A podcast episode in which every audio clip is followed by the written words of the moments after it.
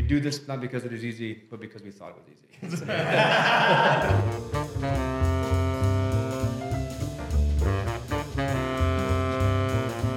Welcome to the show, hashing it out. Uh, Shane from XMTP. I wanted to try and bring you on to learn more about what XMTP, XMTP is trying to do. So why don't you do the normal thing?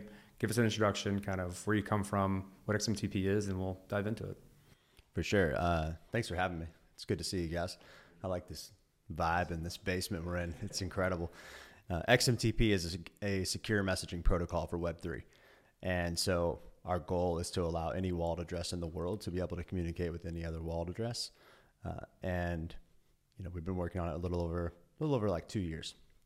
Me personally, I've been in messaging my whole career, and so I was back in uh, the early days when I was like 13 years old. I was on eBay selling baseball bats because I was a baseball player, and I realized that from 10 to 12 to 13, you go through three different bats and your mom buys you three different bats with a different weight limit every year. And I didn't want the old bat. Put it on eBay, sold for 150 bucks, charged some people 60 bucks shipping and handling. It's like robbery. And uh, all my friends' moms bought them bats. No one wanted the old bat, so I started selling them. But really, the ability to like connect with strangers, meet people, sell things, and it all led to just communication. Kind of was one of those just early curiosities I had.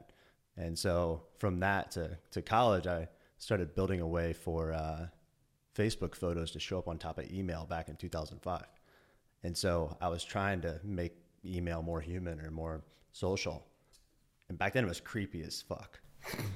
Like people like, why are you connecting my Facebook and my LinkedIn and my email? These are different worlds. These are different lives. Offline and online haven't really happened yet. You didn't really meet people online that you knew offline. Like that kind of didn't exist college was a little different. When I saw Facebook, I was like, I know all these people. Uh, but you know, over time, that led to a company called Gist.com, which was the first social CRM to ever take like social data, and map it to emails, and we grew to about 100 million people in under two years. And in 2010, BlackBerry bought us, and I worked on BBM. And really, when I saw BlackBerry Messenger, that was the light bulb for me. That really kind of felt like the future. I was like, this is how the future should work. This is how people should interact. This is how brands should interact. You know, the double check mark that you could see mm-hmm. if someone read it in a BBM pin code and then your status was BBM and that's why you bought phones. And I realized how much value people put on like the status of having a BlackBerry Messenger pin code. And since that day, I think messaging has kind of become something that people really identify with and it drives their behavior, you know, as much as the blue bubble sells iPhones. I think back then it was BBM. And so I worked on messaging for the next 10 years and still working on messaging. Awesome. What are, so knowing all that and, and dealing with the environment of, of crypto and uh, the, the pseudonymity, the anonymity, how difficult has it been to kind of get some of those same, uh, that same excitement that you just mentioned, you know, the double check, the blue check, those are things that drive people to these different softwares, believe it or not. So how difficult has it been to emulate some of those uh, vibes with crypto? I actually feel like maybe I walked in a little late. You guys have been here a lot longer than I have. My co-founders, kind of really OG crypto, you'd say, been around since the beginning of both Bitcoin and Ethereum. And I was working on a company for 10 years doing messaging on SMS, Messenger, WhatsApp, etc. And I think what's interesting to me is you know, the, it all started when this guy named Robert Leshner from Compound, he was like, "Hey, I have 11 billion dollars in a smart contract.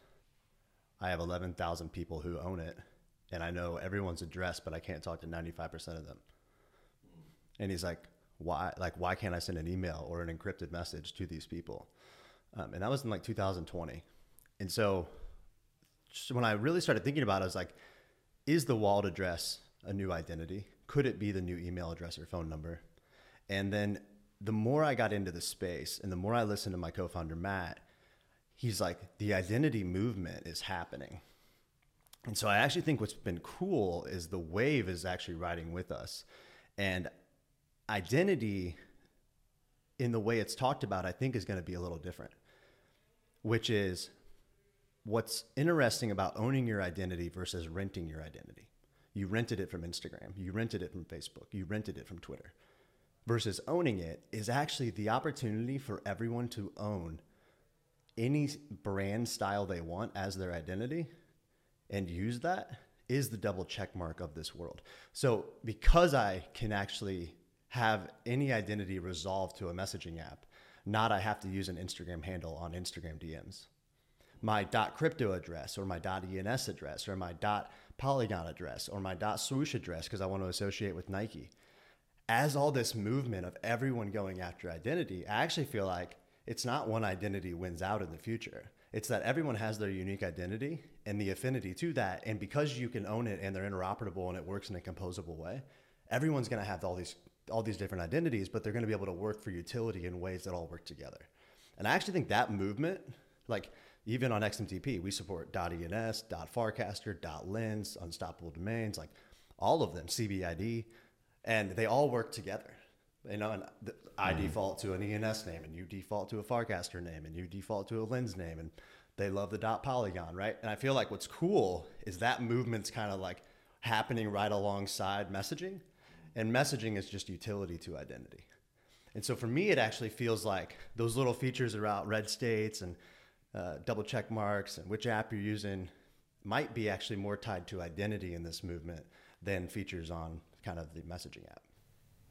That's pretty interesting. So you, okay, so you, what piqued your interest back when you were doing like um, social media in the beginning? So you mentioned that Facebook was interesting to you and it sparked your uh, excitement because you knew the people who were being matched up with the profiles, right?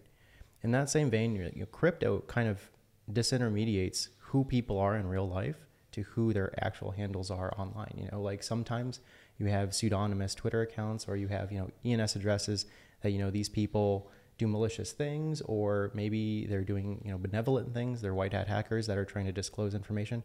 Where does XMTP kind of sit on the whole privacy issue? Yeah, I think for me, privacy is the most important and the most exciting thing for the entire space. I think even as open blockchains become private, as consent becomes private, as attestations start moving in, ZK proofs, like privacy, I think, is the thing that actually takes this mainstream.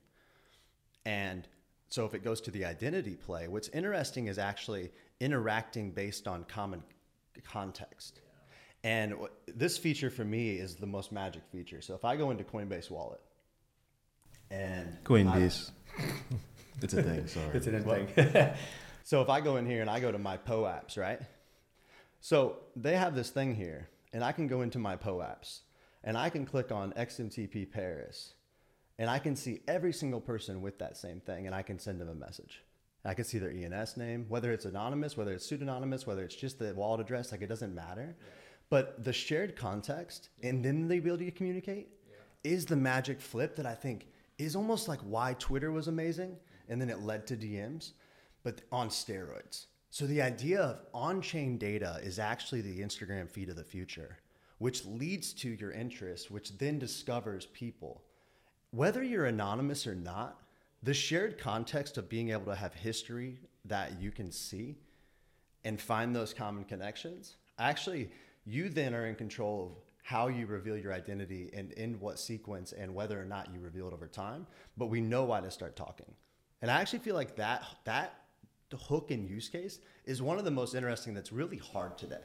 I think that's also going to be something that um, people start to become more aware of. Is like you've you've you've mentioned one side of the coin with respect to privacy, and that is like people who disclose things on a blockchain are immediately putting something out into the public.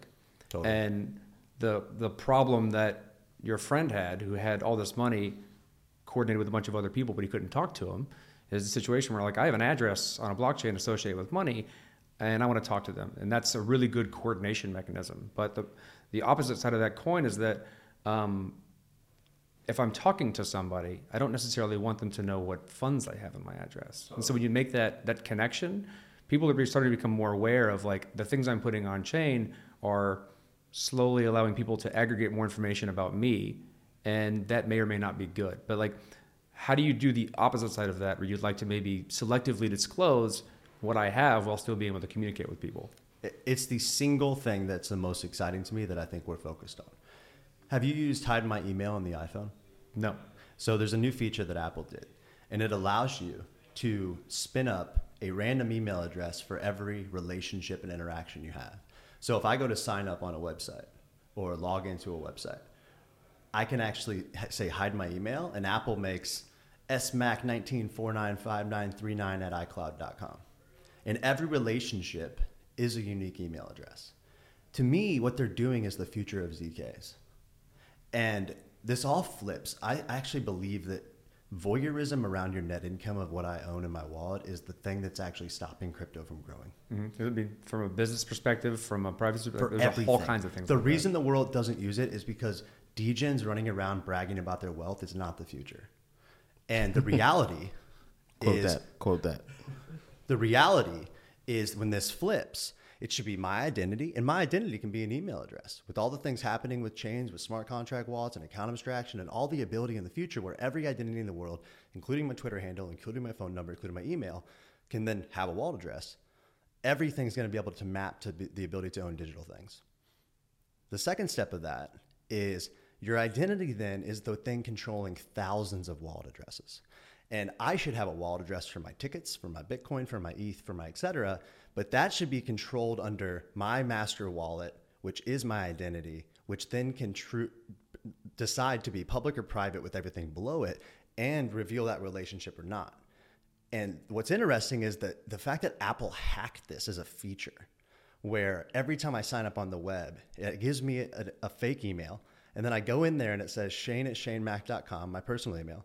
And then I have all these fake emails and it says Nike, fake email, Apple, fake email, person, a creator I signed up to, fake email. And that was a that's like an insight of they're hacking it today because it's so valuable for the user to control their relationships. And I actually feel like you have a unique wallet address for every single relationship in the future. That's all mapped back to a master wallet that is in control of those wallets. And that relationship should be up to you to disclose when to, to share things, what identity to share, if you want to share assets, a single asset. And I think like your assets will live in its own wallet and the identity will be the controller of what can be revealed to who. A lot of work has to be done to make that simple, but even the fact that Apple kind of made it simple in a total hacked way, and the fact that Apple cared enough to make a feature that was putting users in control of your relationships, it reminds me of like the innovation of Ramp. I don't know if you've ever used the credit card Ramp. No, I didn't, but I think I know what you're talking about. It's phenomenal. And the innovation was it flipped where you used to use one credit card number for all your brands. Now there's a unique credit card number for every brand. So you control every single relationship you have in your business on a single credit card number basis. And if you want to turn it off, change the budget, whatever, kill that credit card number. That's the same as every interaction of a follower, every interaction of a sender, every interaction with your creator, every interaction with a business or ticket, etc. I believe you're going to have thousands of wallet addresses and you're going to be in control of the relationship with them. How do you do that though? How do you how do you build that in a way that um, because this is something that I've noticed over time, being in crypto for so long is as I've played with new things, I create new accounts because I don't want the specific assets tied to each other, or I don't want to like you know use an account that has a lot of value in it on something new and sketchy that might break it or whatever. I end up having this management problem where I don't know where everything is and I don't remember how to like uh, identify what thing belongs to what, right? You, the, the, the amount of things I have to control explodes. If you want to have that level of fine grained control, how do you make it usable for people? Because that's another problem is that, you, like Apple, you need to make it easy and intuitive to use while also, also having that kind of privacy and control feature. it, honestly, Apple, Ramp, they're already doing exactly this. And everyone who uses those tools are like, wow, this is incredible. We just need to actually bring more user experience and better products into the space to start doing this. The fact that like crypto almost prides itself on how hard it is to use is crazy.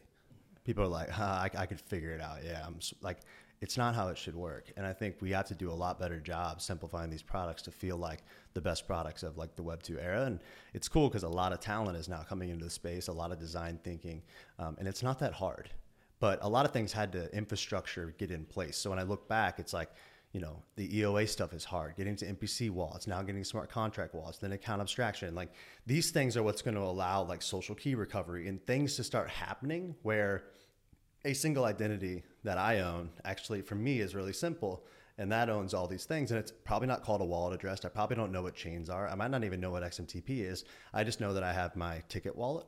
I know that I have my asset wallet. I know that I have my friend collector wallet and you probably don't even have to like understand all these concepts and therefore you have an identity that's associated with the wallet and a list of all the other things you own. Um, but a lot of that has to happen more in a single screen easy way to do and i think if you use the products like hide my email or ramp they're very complicated in nature yet like when i give ramp to everyone in our company everyone instantly gets it because they've done an incredible job of user experience and we just need to have better design It's almost like uh, the we want in Web three want we want the peer to peer aspect of you know everybody can contribute to the underlying infrastructure that empowers people to have unique uh, accounts tied to whatever um, services that they're looking to use, but that is very difficult in terms of scaling it to perform in the same way that people are used to the Web two experience in terms of doing it in a peer to peer context and then having nodes communicate between each other in terms of creating that social graph that doesn't create enough, that doesn't create too much bloat in terms of redundant message passing, but then creates that experience that is exactly akin to the Web 2 experience that you're talking about with RAMP. So, like, I don't know if you could speak to how does XMTP do that, the peer to peer stuff underneath. what do you eh, what do you mean underneath So like under the hood, when when we're talking about like the usage of like a lot of a lot of the node clients that are in the space use uh, lib peer to peer for communication for Yeah. gossip sub communication. So like how does XMTP do some of that lower level intercommunication between nodes? Totally. Uh, You know, and what's interesting is like, if you're asking about a user experience problem versus what we use underneath, I actually think we can build Web 2 level quality experiences while also having like distributed node networks and doing all of the other stuff underneath. I don't know if you've ever seen, we have an app called uh, Converse here. And this is the WhatsApp for XMTP. And I don't know if you realize it basically just looks like iMessage. Looks just like iMessage. We might not want to show that to the camera. so this is my iMessage, right? And this is my XMTP. Um, and and so the and I use this as my main messaging app now, right? You have your Telegram, you can scan here. You have your ENS name, and you're able to just scan it, download the app, log in with any wallet, and then all of your messages show up. And your ability, I think, underneath what's powerful about having a distributed, decentralized network is very simple. It's that if I don't trust Converse in the future, I can delete Converse and I can go to another app and my messages are portable. And I think being able to own your communication like you own your assets is the, the shift where you're not locked into a WhatsApp, a Telegram, um, a Twitter DMs, right? The fact that, like, imagine Twitter gets bought by an individual from being a public company and I don't like the person that runs it who can read all my DMs, I just can't take them with me. And I think the ability to have portable communication that the user owns is the reason why the distributed node network and the underneath stuff matters. But on the user experience side, our goal is to just, it should feel like iMessage. It should feel like Web2 messaging and be that simple. And I think the coolest thing about even, you know, the launch we did, just did with Coinbase Wallet is like, it does. You know, it really does feel that way. How do you? This is a technical podcast. Can you can you walk me through the life cycle of a message? Like if I send you a message on Converse, how does it go from me clicking send on my phone to you on your phone? Totally. So there's an XMTP identity that's created based on your wallet address. The um, private key is what's used as the encryption, encryption and decryption mechanism. And then the XMTP network is the transport layer. And there's a distributed node network. We are the main operator of the nodes in that network today. Our plan is to progressively decentralize over time so that there's more node operators running at the node layer. And then the private key on the other side based on whatever application you're using, so it's not app specific, is the decryption mechanism by which the message gets decrypted in that application. And so, uh, you know, basically removing the app layer as the layer that owns your messages and moving that to the key in the in the node It- network It's definitely like the way I see it, and this is the, the I think the generally right way to think about the I guess app universe within Web three is that like the infrastructure is the same for everyone, Totally. and what people are building is the user experience, the like the the candy, the eye candy, the features, the extra things, and how I want it to look like, um, and that and maybe even like gluing some of these features together so that it's all in one app versus maybe I only want to do messaging versus I want to do messaging and applications. Totally.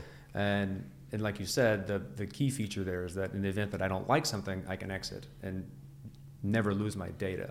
There's I no have- I don't lose my data. I don't lose my identity. I don't lose those things. I take it with me and try something else, and it shows up. And th- that's the user benefit. I think the coolest thing is the developer benefit. Because coming from the Web 2 world, there's two, there's two main things. The first one, I think that is the most unique, is that there's no cold start to the network. So the idea that actually you can build a unique experience, but when you plug into the underlying network, all of your conversations or relationships or the people you're bringing to it show up, that allows you to actually like kind of you know not have these walled gardens of silos of web 2 networks that were like use my messaging app i'll use the sms phone number to find everyone on the app to try to get everyone on it to build the network in this one actually the coolest moment of this is like when i log into coinbase wallet and i've been using converse for a year and all my messages show up and I just start using it. And Coinbase launched payments. So now it's like I'm able to use my whole network and all the messages I've ever had, and all my relationships are there. And now I can send USDC free globally, right? Because there's a new content uh, type they innovated on called payments that's built into the experience. And so I, I think what's cool for developers is actually like when you can port your network and then everyone can keep innovating on the UX and different features, you are able to actually not have the cold start problem and really just let people continue to get more features and uh, like new experiences like that. The other thing is having the underlying node infrastructure doing it in like a permissionless way where the last 15 years every api got changed at twitter every single relationship got changed at facebook all the endpoints get changed and they force you to adopt it or they cut you off or they charge you $500000 to get the twitter data and they change it next month. Like i've been getting fucked by working on top of web 2 platforms for 15 years. My whole career just because i accidentally was messing around with facebook photos in 2005 was built on being great partners to those companies and we were good partners to them but it was so hard it was so hard to work with Twitter in the early days to be the number one partner with Facebook Messenger. We launched 1 800 Flowers doing bots with commerce, doing payments on Messenger in 2014. And Zuck was like, this is the future of messaging and businesses and brands. We were the company Assist that built that. And it's just so complicated when they're telling you, you have to do this. Here's the rules. Here's the business. We'll cut you off. Here's V2. We're cutting you off again. Like, that was the relationship. My personal like driver to do this company is to have a new developer relationship where actually it's more valuable for developers to actually extract the value out of it to bring the network and be able to innovate on top of it and not cut off people. Like i feel like that is the whole reason to do this. So part of part of what I'm understanding your complaint is from these large companies that you used to work with is they change things without kind of a conversation with the people who are using their products. Um, Facebook, you you know, like some of their stuff is closed source, some of it is open source. In Web3, you know, much of communication protocols try to be as open source as possible because people can take pieces and then plug them into their own projects potentially. Same thing in the way that you know um, libp2p for IPFS was useful for you know communications for all the other projects, and so um, does XMTP have some sort of like open source way that people can actually see you know under the hood how you guys do the communication stuff? for sure it's fully open source Oh wow, okay. xmtp is open source and our goal is to do everything in the open and run it as a fully open source protocol How do you foster that collaborative nature? Like, how do you get people to um, leverage what you've built versus redundantly build something else? what do you mean uh, Like, how is like how do you, how do you get people to reuse and collaborate with you on making that feature set better yeah instead of saying like we're gonna build it we're gonna build the same thing ourselves and try it in a different way. Like like, that's the kind of the goal, right? If you want that shared infrastructure, you need groups of people who are vying for basically the same audience Totally. to work together to build the same infrastructure and then some alternative piece on top of it. It's like you need both. You need to run a business and you want some type of ability to continue paying your employees and build things, but you also want to work with all of the other people doing the same thing. How do you do that? Yeah, I think to go back to both questions, I think I'll answer both. So, the first one around the the past companies and the Facebooks and everything always changing things. I don't think it was their fault. I think the model of then was you have to have the attention because advertising was the only Yeah, business. value is data. Yeah, and th- it had to feed who owned the attention, and who owned the attention was who owned the app. And if you didn't own the app, you couldn't serve the ads, and that was the model. I think to answer your question is two things. One, doing everything in the public. We drive everything to the, discu- the discussions forum. We try to do everything around every product release, all uh, bringing in the community, driving that. It's all coordination, and I think coordinating all that. We have XIPs doing it very much like a lot of the improvement proposals of other protocols. We take a lot of inspiration from and trying to run that process. The thing that matters more though is I do think that protocols today have the ability to create economic incentives to actually run an ecosystem that isn't driven by advertising. That isn't driven by I need to own the attention to have ongoing value at the protocol level and the application level to have a better relationship going forward. And I think for me that feels like that is the innovation that allows for a new incentive that doesn't mean we have to go build the app layer and we don't build any apps. So I think the last thing is other people in the space have built a lot of like, hey, we'll build a cool app too. We haven't. And I think our statement there is that we're not going to build applications and we are just going to focus on the protocol and work on helping and enabling innovative applications to build on top. Um, that's you That helps with fostering that kind of like ecosystem of applications if you're not opinionatedly building one of them. Totally. Or ours shows up first because it has the name of the protocol. Or a lot of things are wrong and hard. If if I was Coinbase Wallet and I searched for XMTP and our app showed up before theirs, that feels not fair. Or even Converse, who's more of a startup, um, or the, the whole Lens ecosystem, or the DM layer of Lens as well.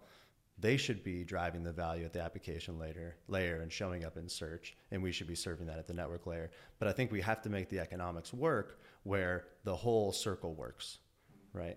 And I think that's the innovation is that actually protocols can have ongoing like economies that are able to fund the ecosystem that aren't driven by whatever application extracts the most attention, drives an advertising budget, which means they win and then cut out everybody else. So when you're talking about like XMTP as a protocol and kind of competing with SEO in terms of priority, when you look up, you know, how does Lens work or um, how does Farcaster work or any of the kind of application layer projects that use XMTP under the hood, how do you guys kind of like what's what's the happy medium in terms of people knowing that under the hood XMTP is being used for these apps? I could see a world in five years where no one knows XMTP exists. But the interoperability to do, to do our goal is to be a secure interoperable messaging layer.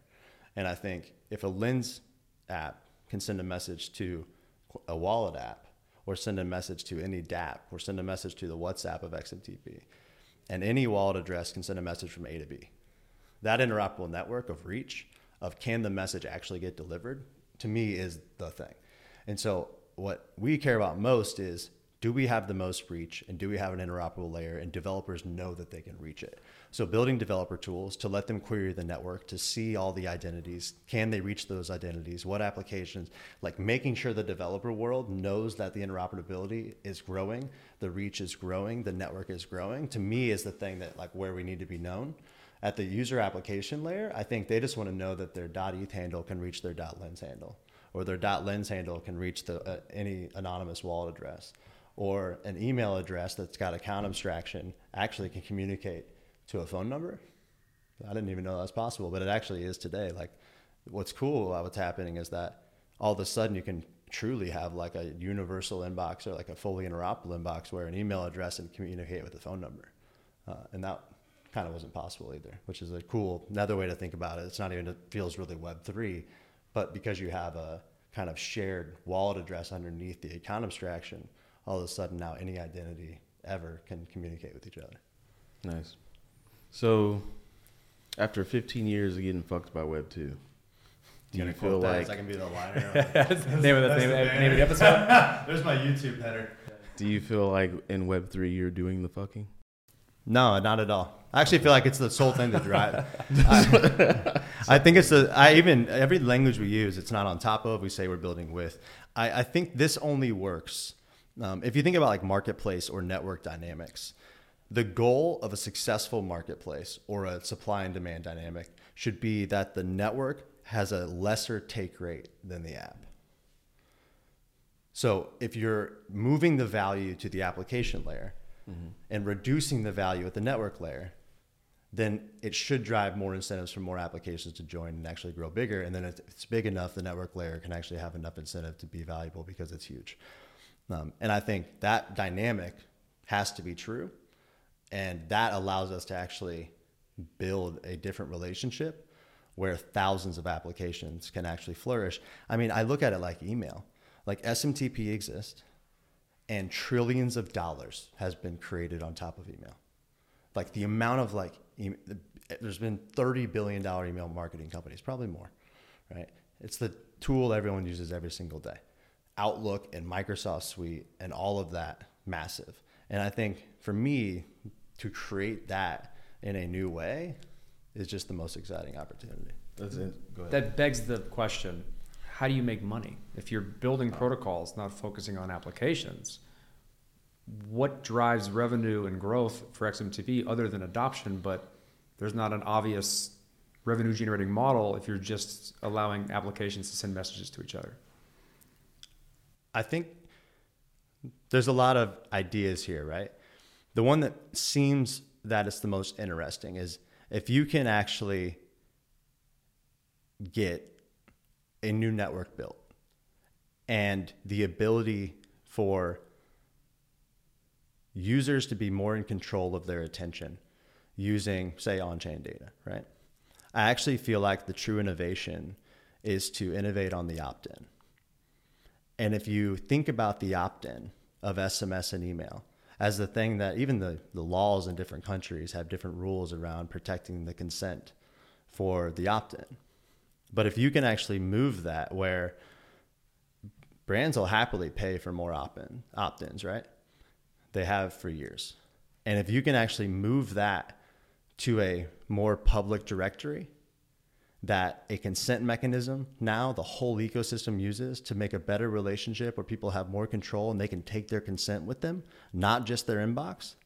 So the whole ecosystem has to follow the consent rules that could live with your identity.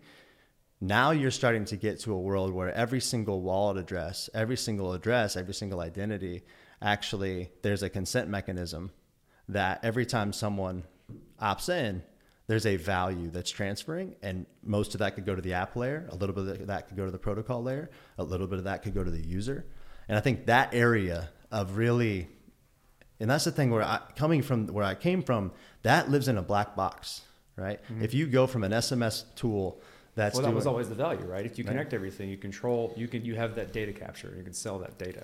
And I think that's a public good though too, because mm-hmm. that lives in a black box. And if you put that public, and you have a public registry of identity with a private consent, and now you're able to let the whole ecosystem know who has the consent to talk to who in a very verified way that isn't app specific Today, you go to an SMS tool and then you go to a new one, and they're like, hey, we're going to spend six weeks looking at your website, checking out your language, making sure that you didn't steal these numbers, making sure your language is right so people aren't confused, you're following the CAN spam laws, all these things. But actually, you could do this in a way where let that live where anyone plugging into the network already knows if two wallets have the consent mechanism that the user opted into.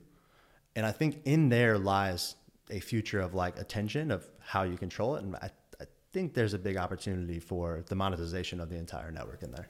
So this is something I've been thinking about for years now, which is Same. pulling groups of people and allowing that group of people to be dynamically sizing based on how and who they want to contribute information from their own identities to groups that are willing to pay for that. For instance, um, if you were able to track health informatics for a group of people who were interested in subsidizing their health insurance and they were willing to pull together to sell their information to an insurance company and that insurance company was able to incentivize them to together have a discounted rate for insurance you could do that for every industry totally yeah i love stuff like that too i mean that's a little different uh, but also totally possible, which is more of like using your ability to publish things on chain to, to almost be a signal to what we want and then aggregate groups of people around it so other people could join that. But like movement. that's not possible until you have that connection layer, right? You need that. It's like what we what we've noticed in the history of blockchain so far is um, competition across incompatible blockchains. And now in this era of bridging, we're trying to figure out like how do we actually move messages from one place to the other. And when you think about an address on a chain, it's similar to the identity situation. And so as people start understanding that wallets are just managements of various types of identity yeah. and how we connect them and the various ecosystems in which you use them, where you're keeping assets on different blockchains, like that's the connection layer you're talking about, that messaging layer between these things that allows you to create that opt-in network because you can talk from anywhere to any other place, but um, you need some like transformation layer in between. And so you can't build things like what he's talking about unless you have that glue that puts everything together, which is that communication layer. Totally. Uh, and what's interesting about what you said is like, it's the reason why we went chain agnostic. And we were focused mostly on the public private key pair related to the uh, kind of identity and, and the wallet, not the chain. And so, you know, we're not, we're, we're focused on the EVM community right now, but we are not dependent on EVM at all. And I think it's actually the most exciting thing is to think about communication between identities that really the chain doesn't matter what chain you're on. Hmm. So you mentioned uh, universal inbox.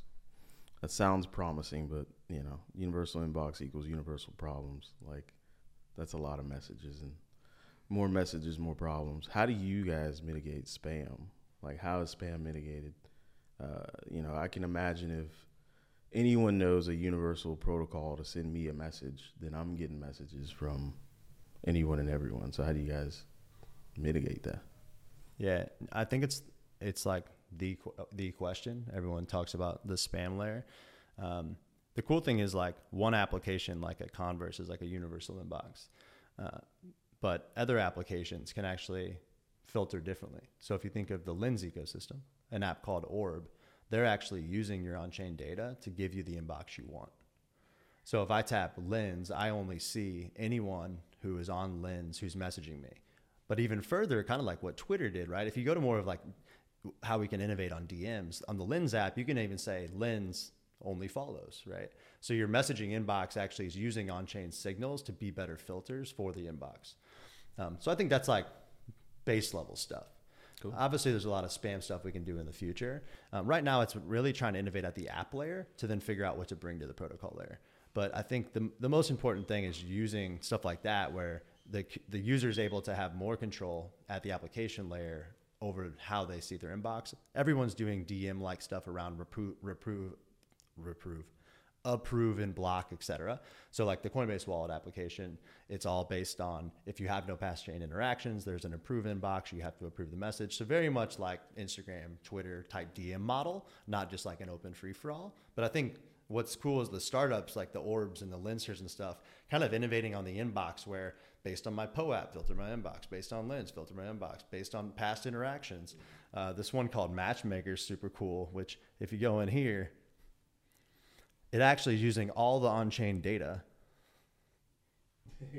uh, all the on-chain data to to build a better recommendation graph. And what's fascinating, like this is my fiance, and I didn't build this algorithm. What's cool is this is a company called Airstack and Converse aggregating on-chain data, but you can say transacted with you, Lens Mutual follows, owns the uh, POAP that met Patricio in November 2022, and so and it's actually really good. This was like in a hypothesis a year and a half ago. I was like, imagine the like using SMS every messaging app the last 15 years. Doesn't make sense. The more the you the more you have that aggregated layer, you can do entity analysis across a bunch of different sources totally. and make good recommendations. And and so the assumption and the hypothesis was good. And I was like, oh, I don't know if it's really gonna be like, is it really gonna show me people I want to message? And when I saw this, like this is Lazarin from A16Z, transacted with you, Warpcast mutual follow, both eligible for ENS airdrop, right? So I know he was really early in the ENS community.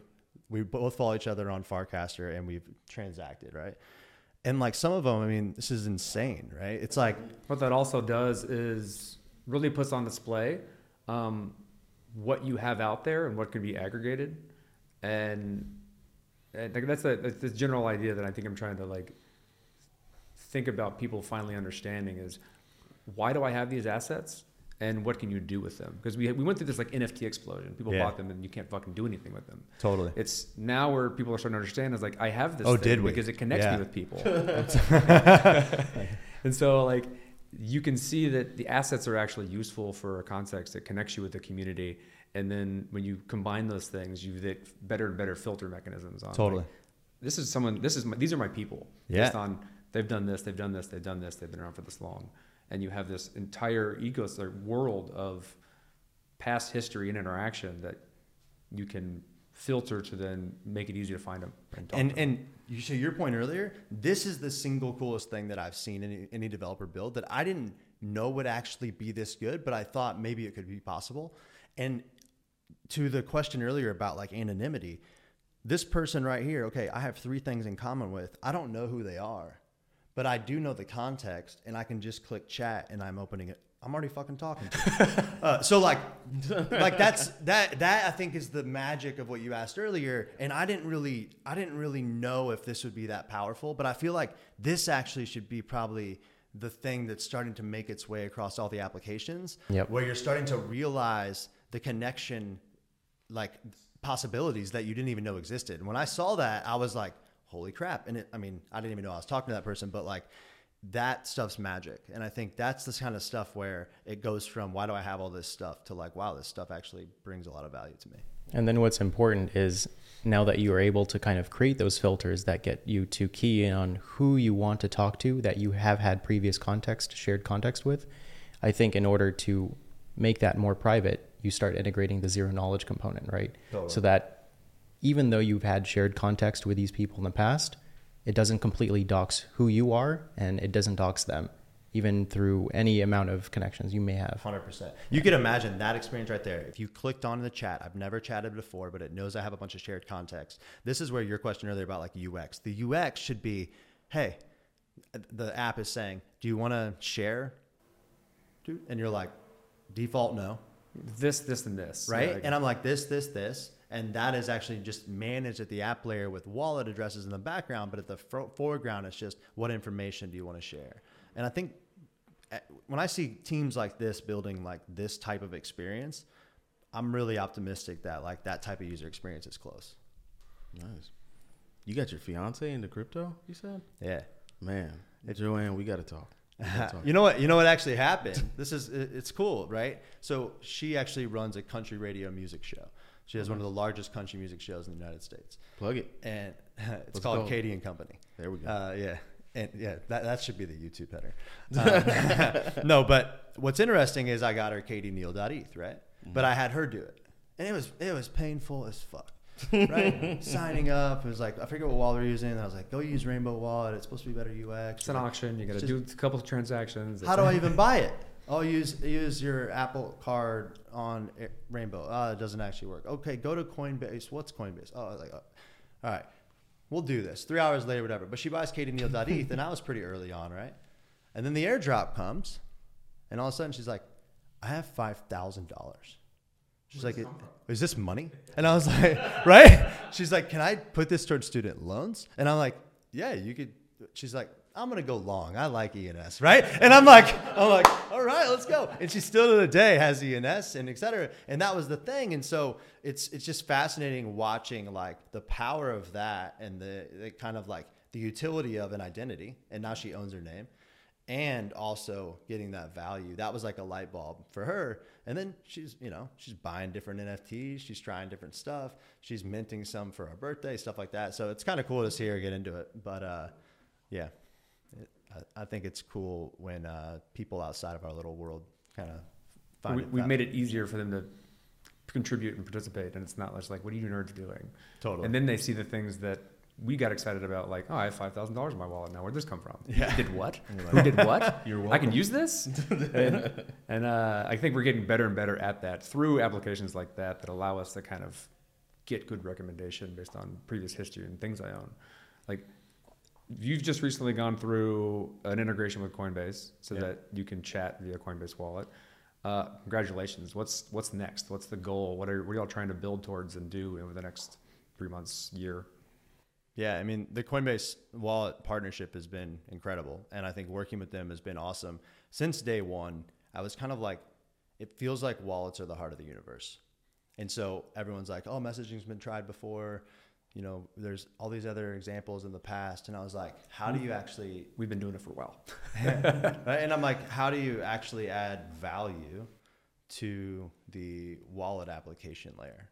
And how do you make sure that everyone in the ecosystem knows that you can reach the wallet and you can actually have the end to end loop where people can have one to one relationships in the wallet, but also any DApp or application or creator can actually finish that loop. And, you know, the demos that I would see all the time where everyone would be like, look at all these Dune dashboards, you know, and be like tons of wallet addresses and all these attestations and all this stuff. And then I'm like, and what? What are we going to do? And they're like, uh, you can't really do anything. And I'm like, why can't you create that last step? And so for me, I think we're focused on how do we be the wallet inbox? How do we get more wallets to adopt so that we're the ubiquitous network in all of Web3? And if we are the default network for communication for wallets, I think that attracts thousands of developers and users and individuals who want to use and reach the wallet. And if those two pillars are true, like a supply and demand marketplace, uh, I think that's our focus right now. Our focus for today is on EVM, but I think all of Web3 and actually the ability to use communication to cross chains without even really feeling it is probably the coolest thing where that goes in the future. Um, but that's kind of where we're focused now. Cool. That is a hard problem. Totally. Yeah. I mean, that's also why I think the focus really matters. Like, we're just doing secure DMs for wallets for developers to be able to reach the wallet so that users can talk to wallet addresses in EVM. Like, if I was like really clearly to, you know, publicly and to our team, that's like our goal. Like, let's just make this work for this ecosystem so that that end to end loop actually drives a lot The of wallet to wallet secure chat. Done. Um, there's, and then you can go like, oh, I can do so many other things, like for sure. But I think if we can just do that and add a lot of value to this ecosystem, that gives us maybe the opportunity to do more. Nice. Well, you guys want to wrap? Yeah. I got it. In 10 words or less, can you describe XMTP? Secure text messaging for Web3. I'll, I'll, chime in with another question. This was our our old question: Is what you do hard? Um,